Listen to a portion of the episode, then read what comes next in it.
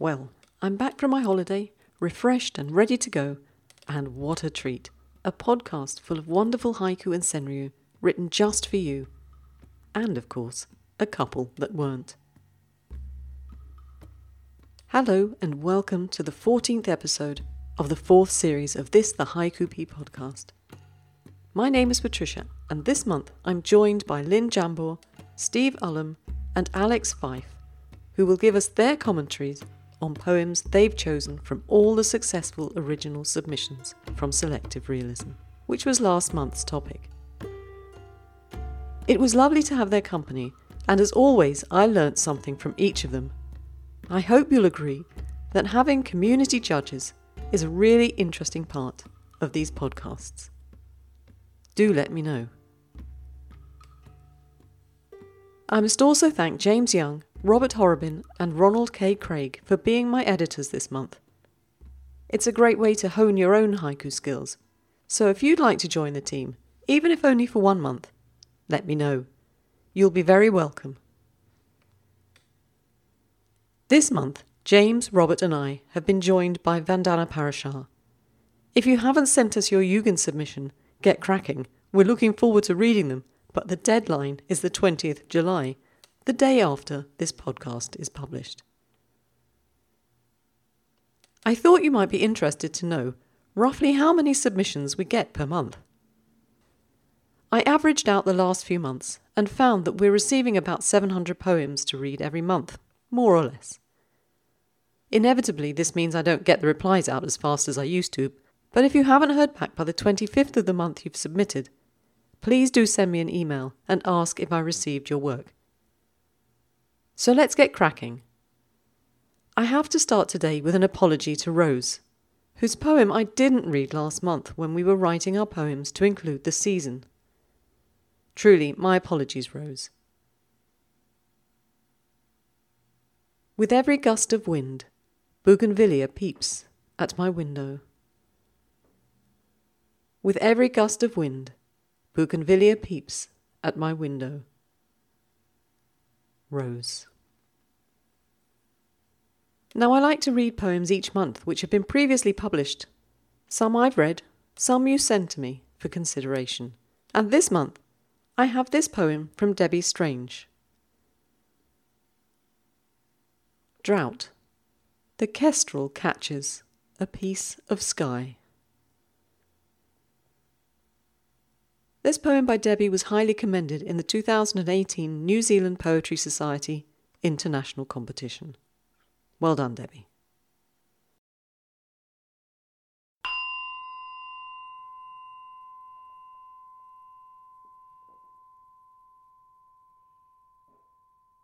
Today, I'd like to ask Lynn Jambor to open this section of the podcast, the part where we listen to your original work, with her nomination for the Judge's Choice this month.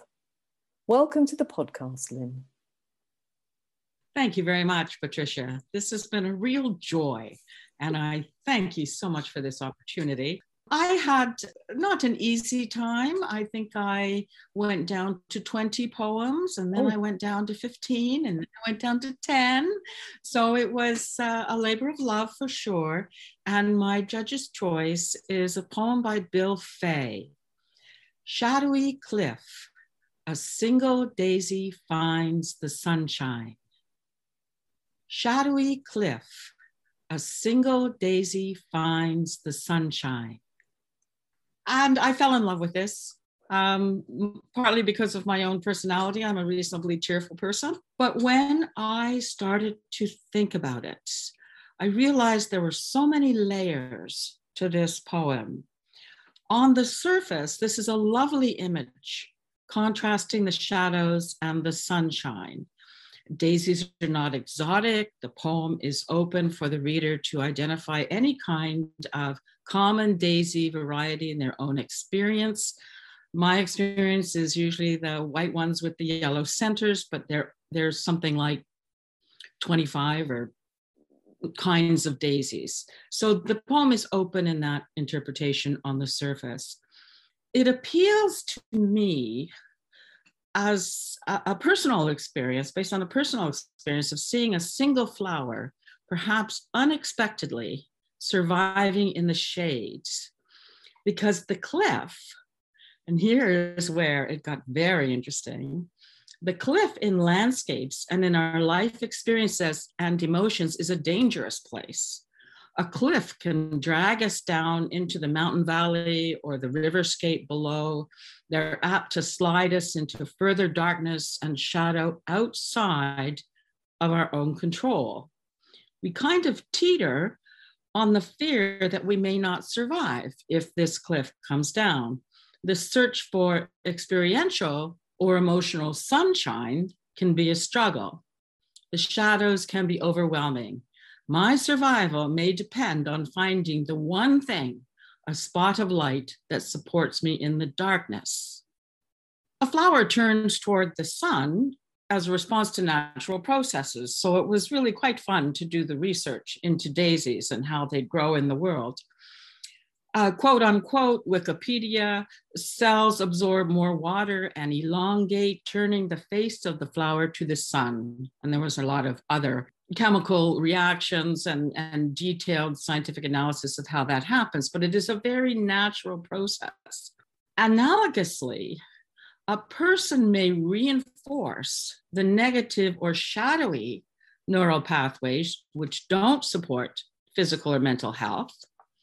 And positive neural pathways may seem at first to be less natural in human nature.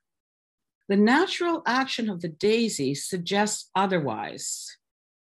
In this flower, the poem is acting positively, naturally. The poet has expanded the responsibility for locating the bright spot for survival onto the daisy. The poem reminds me that each of us must do the same in order to survive. So, as a multi layered poem, I think I'll continue to read this over and over, but it is definitely my favorite. Thanks so much, Patricia. Thanks, Lynn. Now, before you go, I have a question for you because you've had a very busy year so far, haiku wise, anyway. Yes. You're the co chair of the Haiku North America conference, virtual conference that's taking place in October this year. Yes, it's October 15th to 17th when Terry Ann Carter, my co-chair, and I decided to take this on, it was going it was pre-pandemic because you do require two years to organize a conference. And then in January of this year, it became a virtual conference according to the, the wishes of the HNA executive and the practicalities of the pandemic. Now we're in a new environment, trying to organize a three day virtual conference. And even though it's had its moments of trepidation, I am so tickled with the way that things are coming together, both from the presentation side, we have over 30 presentations, either an hour or a half an hour, some music, some diversity, all kinds of wonderful proposals put forward by the international haiku community. And the technical side is actually starting to come together. We are, of course, doing a Zoom thing, and we are looking for moderators always, people to introduce and support our presenters. We are looking for technical support people who will work behind the scenes, turning chat on and off, all that sort of thing. But despite all that background stuff, we really anticipate an excellent, an excellent opportunity to bring the haiku community together. And you know, and stop me if I continue to go on because I'm very enthusiastic about this project. Uh, I find that the haiku community is so international in scope. And I'm not, I'm saying haiku community, but I mean Japanese short form, whatever. And it has expanded worldwide, and we're going to get an opportunity to see and hear people that would never be able to attend a uh, physical conference. Likely, this is the only time that it will ever be a Zoom but I, I, noticed that some groups are doing Zoom components, some are not. And HNA will go back to being a physical uh, conference, which is a wonderful thing. I will give you the email address for registration because, of course, it is free. Mm-hmm. www.haikunorthamerica.com, all lowercase, no spaces. Well, Lynn, I have already registered and had my confirmation through, so that's good. And um, I will put the web address on the show notes so that if people haven't already registered, they can do so. How long have they got to get their names in front of you? Registration is closed September 15th. Oh, so good. do it anytime. We are sending out monthly information emails. So the sooner they do it, the better. They'll be more informed and better informed. But they have until September 15th because the conference is October 15th to 17th. Well, thank you, Lynn. You're quite right. We need a lot of positivity right at this moment in time. Let's continue with some more poetry that you've written specially for this month. Thanks, Lynn.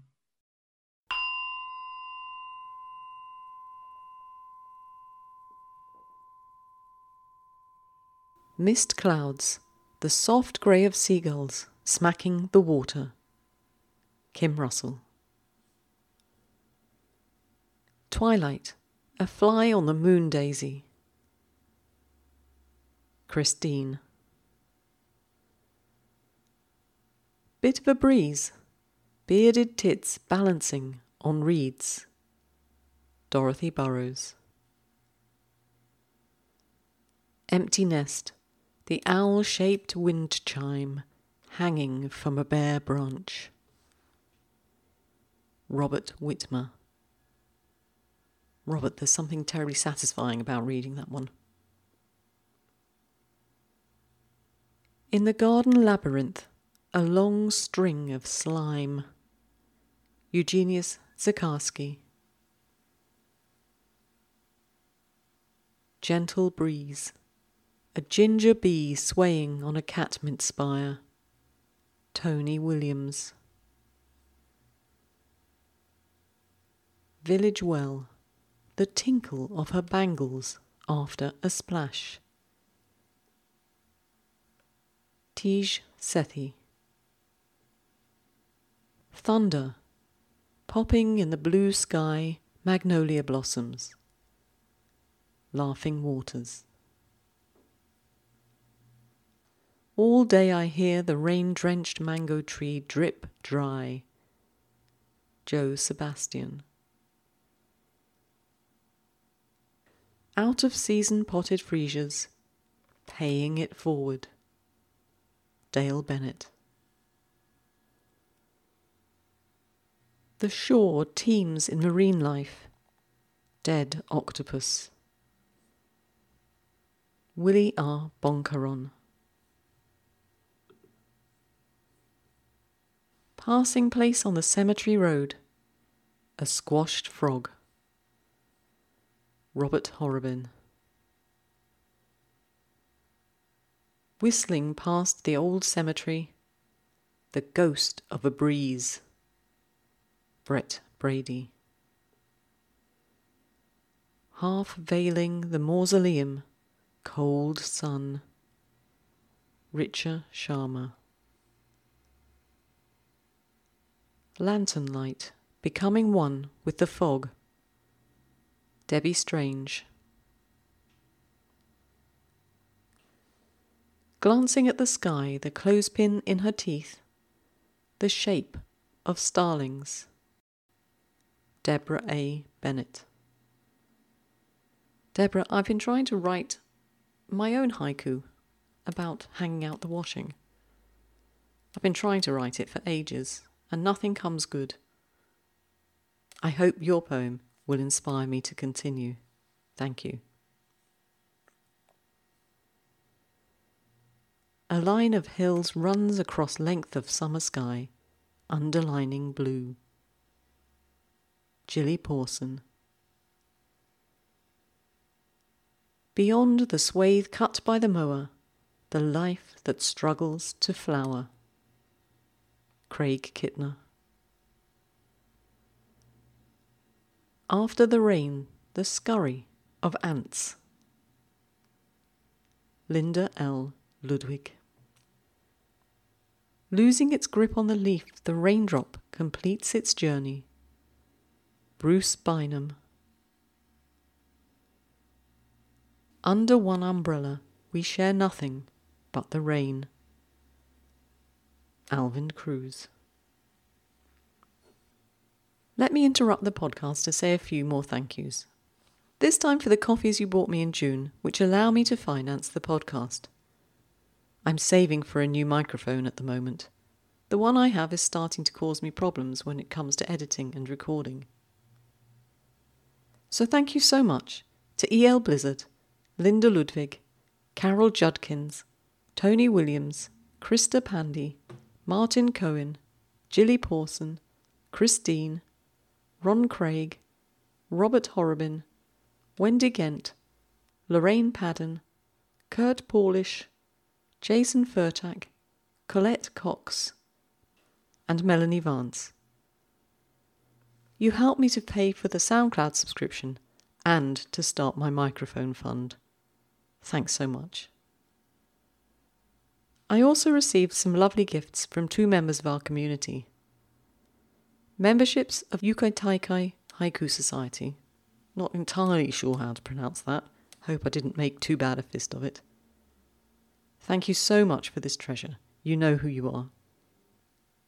And I also received a beautiful book, Pilgrimage, by Michael Dudley, published by Red Moon Press.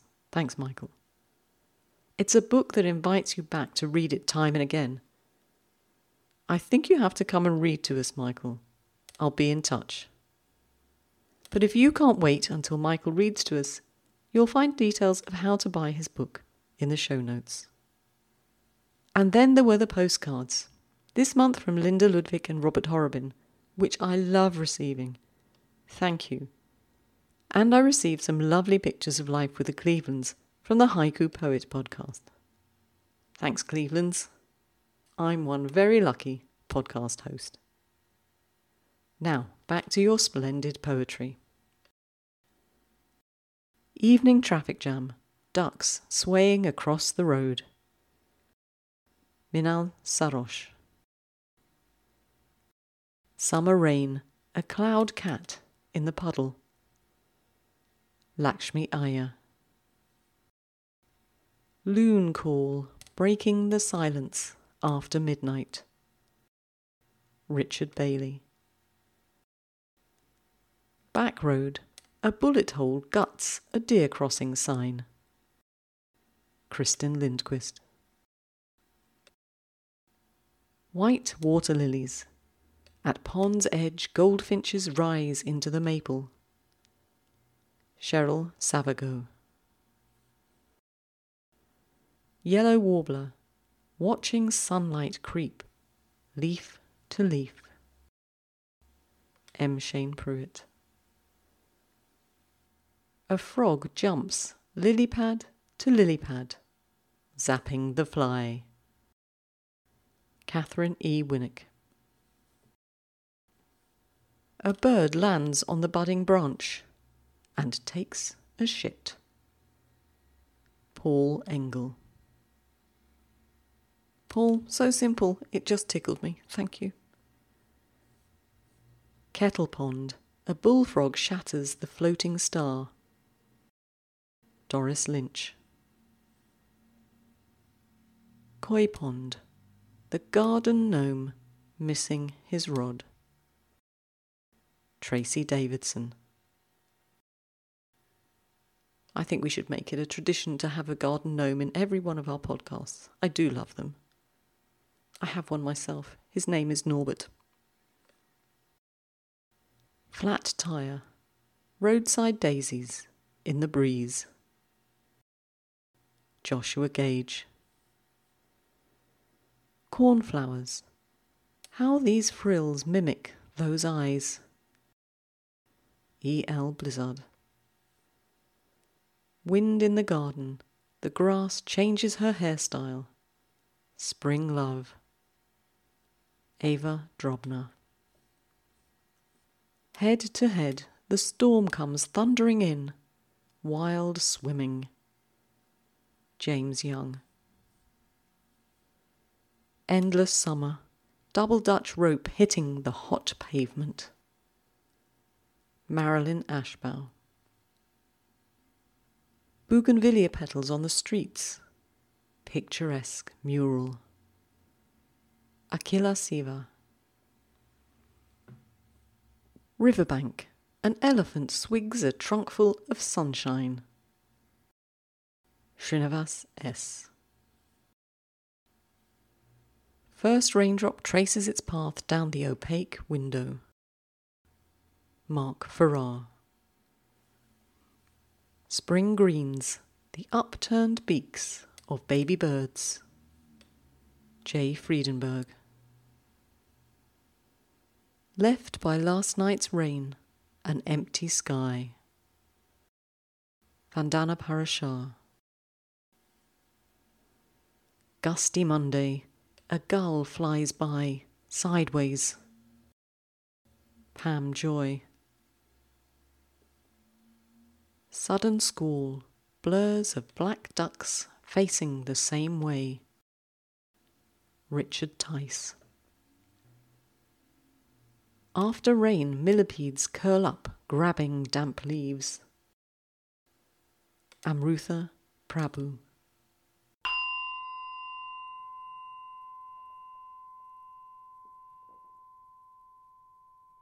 This might be a good time to stop and hear from our second community judge this month. Welcome to the podcast, Steve Ullum. Steve, I know you've been traveling a great deal this month, so I'm really happy that you had time to read all the submissions and decide on your nomination. Thank you very much. Thank you for having me on and allowing me to read such uh, excellent poetry. There are so many wonderful submissions. My choice this month was a poem from Ronald K. Craig Ivy climbs the mailbox post, long awaited news. Ivy climbs the mailbox post, long awaited news. I chose this poem because it was very simple, uh, but a very deep sketch from life. We've all waited for something at one point or another. And this moment, this truth of waiting just climbed towards me off the page like the ivy vine at the center of it. The poem starts very simply one word, two sounds in the first line, a direct observation, ivy, without any other adornment. Then we see what the ivy is doing in the next line, which is climbing up the mailbox, directly leads to the next line, long awaited news. Language is simple, focused on a very small part of the landscape, both an observation of na- nature outside and of human nature, waiting, what news are they waiting for? How long has it been? The ivy climbing even suggests that the person waiting has quit performing small chores as they waited, letting the ivy take over the post. The reader can easily find themselves in the state of waiting, and waiting seems worse when it is lonely. The scene in this haiku seems just like that. Just ivy, a mailbox post, and nothing else. It evoked a sense of a rural lane with nothing much else around. I feel the expected news had the potential for sadness, but there's a bit of mystery about that. And there's also mystery in that we don't definitively know what season it is. It could be spring from the growing ivy, or it could be autumn as the ivy has had time to climb. I think the ambiguity there matches the ambiguity of waiting for the news and not knowing what that news is. I was also appreciative of the euphony, the ivy climbs, the male and awaited, the box and long, this helped reinforce the image of ivy climbing as the poem climbed from one line to the next with the sounds. So, given the emotional connection and the observance of a simple scene, the climbing and winding of the vine in the poem, the sounds, it just all tied together very nicely for me. I just really like this poem. Thanks, Steve. I actually hadn't noticed the ambiguity of the seasons till you pointed it out. I think reading it, I just assumed it was autumn and it had that autumnal sadness about it. Uh, not not just because of the climbing ivy, but because of the long-awaited news. And I just felt that long-awaited news had sort of a, a bad vibe about it somehow. But I guess what we'll do is we'll ask Ronald what what season it's in and see see see what he says. Cheers, Steve. Now back to the poetry. Thank you. Thanks, Steve. Now, I did ask Ron which season had he been thinking of when he wrote his poem? And I know the answer, and so do the judges. And I'll put the answer in the show notes. But what season did you put that poem in? I'd be interested to know. And I'll pass those views on to Ron and Steve.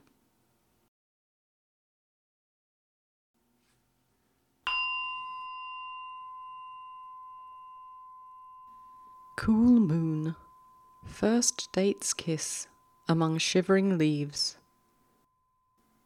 Anna Yin. Ooze of mud between the toes. Iris. Alison Douglas Turner. A dewdrop on the rose thorn. What holds it there? Nina Singh. Plodding the towpath, the old nag nods her head. And I must agree. John Hawkhead.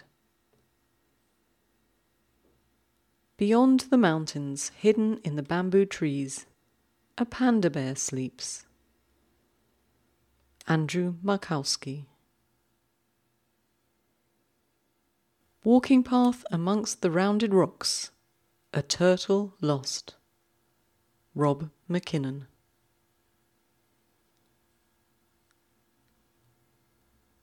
Outdoor dining.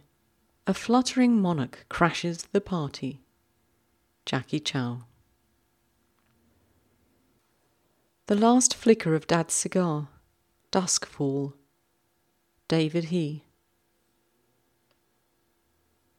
Returning home, the keys in his pocket, heavy again. David Oates. A bright star above the church domes. Stillness. Natalia Kuznetsova. Humming lullabies, petals falling one by one. Liron Kazmarek. Picturesque from afar, smooth stone ankle attacks, steep mountain trail. Wayne Kingston. Physiotherapy. The colours of clouds on the way home. Giddy Nielsen Sweep. Summit View. Still seeking the moon. Ravi Kiran. Sultry night. Car tires screeching by the window. Daniela Miso. Layers of dust.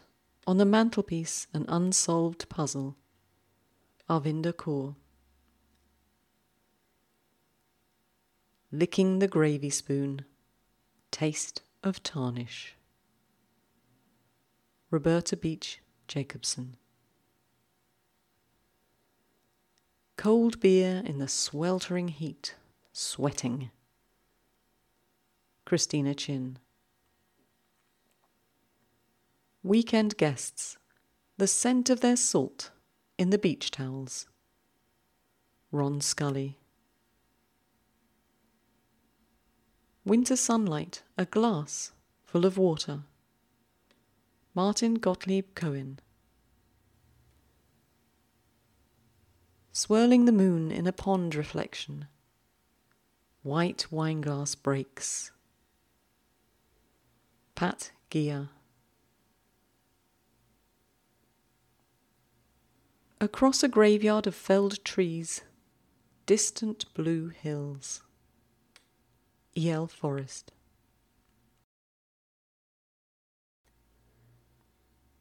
I'm just going to stop for a minute in the reading of these accomplished pieces of work, just to remind you that this month's editors, Jim, Robert, and Vandana, are nearly at the end of reading your submissions for Yugen.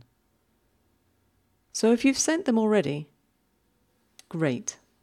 But if you haven't, you literally have one more day left before the submission period is over.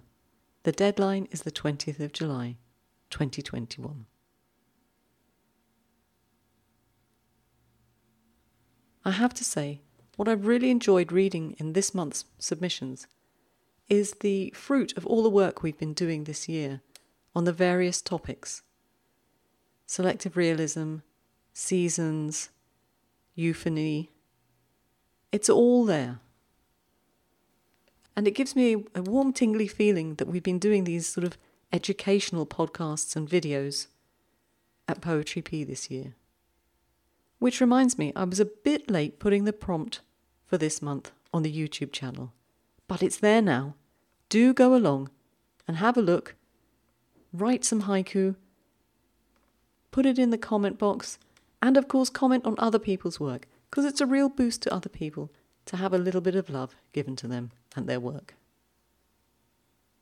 And as we're at the end of one submission period, well, very nearly, it's almost time to start thinking of the next one place names. And of course, Richard Tice gave us a workshop in Series 4, Episode 13 about place names. And he's back again in the next podcast to give us some contemporary examples, which I hope will inspire your submissions next month. Looking forward to that already. And so back to the poetry. Sturgeon Moon, Swimmers Body Surf, The Tidal Bore. Michael Dudley.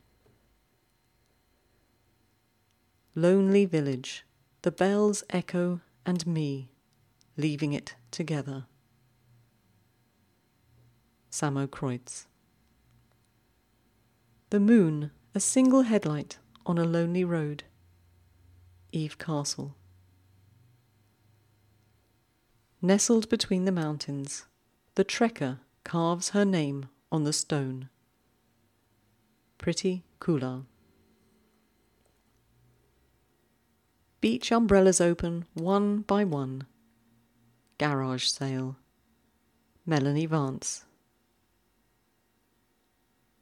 First fishing trip. Learning how not to feel guilty hooking a worm. Douglas J. Lanzo. Summer wildflowers. A stray black eyed Susan holds its ground. Deborah P. Kolodji. Doing nothing. A blackbird lands on my lap. P. H. Fisher. After tea picking, P. Berry her first sip of flavour. S. Radhamani. Sand transformation, surprise and joy in a child's soul. Editor Strizenkova. Empty crossroads. Red light, green light. Mark Gilbert. The ocean takes care of its shore. C.X. Turner. Sonorous, the blackbird's tail beating time. Mike Gallagher. Twilight train, barefooted children run out to wave. Mimi Ahern. Ballet moves. In sync with waves, two dolphins. Devashruti Mandal. Transplanted to the city from her family farm. Bluebells. Nick Hoffman. Sandalwood fragrance, the inaudible rustle of her kimono. Paul Callus. An ochre dawn awakens a cuckoo's drowsy song. Anjali Warhadpande.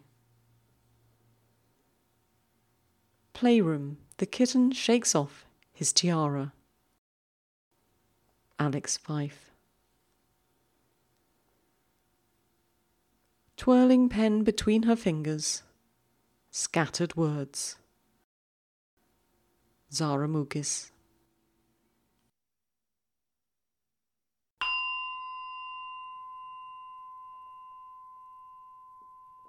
To close the podcast this month, let's welcome our final judge to tell us their nomination. Welcome, Alex. Alex Fife.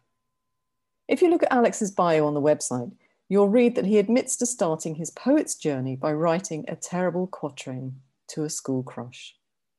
And if, but if you're familiar with his work, you'll know it was onwards and upwards from there. However, Alex, I have to say, you've given me an idea for next year. Perhaps one month we'll have uh, a topic of our most embarrassing haiku. Thank you for that. Anyway, Alex, tell us who have you nominated and why? I, I thank you, Patricia, uh, for letting me on the podcast um, and letting me read all of these really great selections. Uh, this is the one that I chose Coastal Fog, The Bridge Cut in Half. Coastal Fog, The Bridge Cut in Half by Carol Judkins. Uh, everything about this poem is aesthetically pleasing. Immediately, it conjures up an image. In my mind, it's a black and white photograph of a bridge vanishing halfway across the frame into dense fog. And every part of the poem reinforces that image. The bridge stands by itself on line two, connecting the fragment to the phrase. All three lines are roughly the same length, despite the average haiku having a longer second line, which suggests that the fog itself is the white space on the page just right to the text obscuring the bridge's length. The stress of bridge is followed by the stress of cut, the line effectively breaking apart at the only section of the poem with two stresses back to back. Lines one and three are both three syllables long, following the same stressed, unstressed, stressed pattern, leaving line two, the bridge, as the shortest spoken line, further emphasizing the incompleteness of the bridge itself. I also appreciate the alliteration in coastal fog and cut in half, making the two lines kind of mirror each other, starting with hard C's and containing F sounds in the final words, fog and half. But beyond all of these aesthetic choices, there's plenty to read into the poem symbolically. Bridges tend to represent change, passage from one place in life to another. But this bridge is half hidden in heavy fog, leading into unknown. It resonates well with someone uncertain about where they may be headed in life or afraid of some coming change. Fog obscures everything, and it can lead us into danger if we're not especially careful.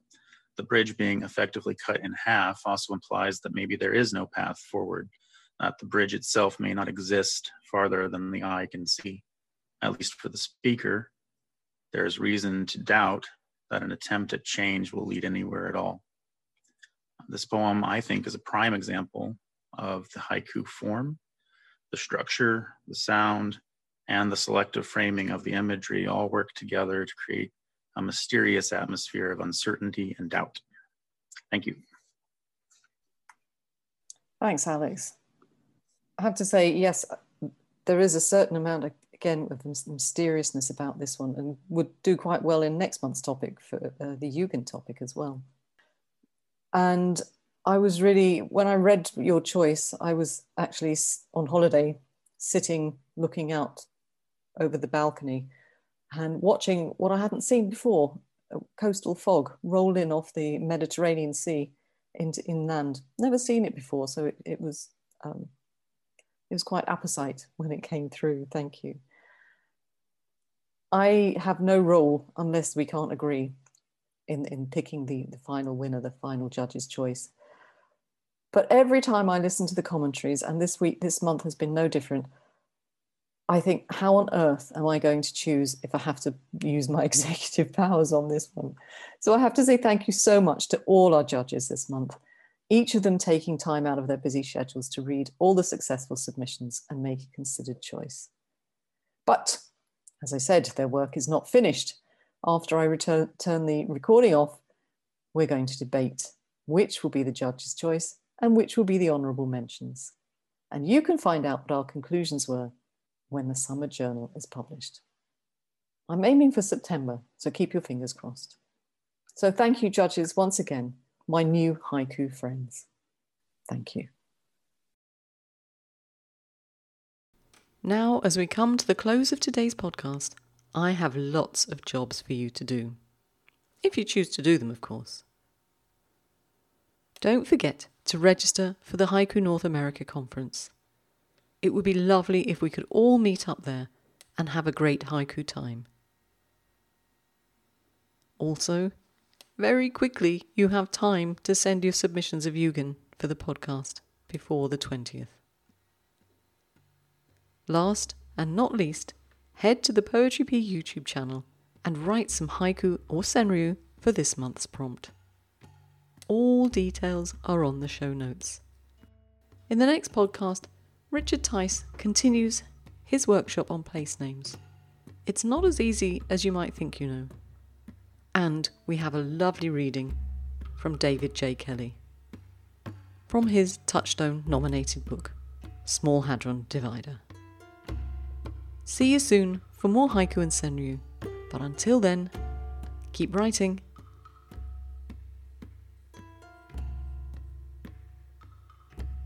If there's anything missing, do email me and let me know.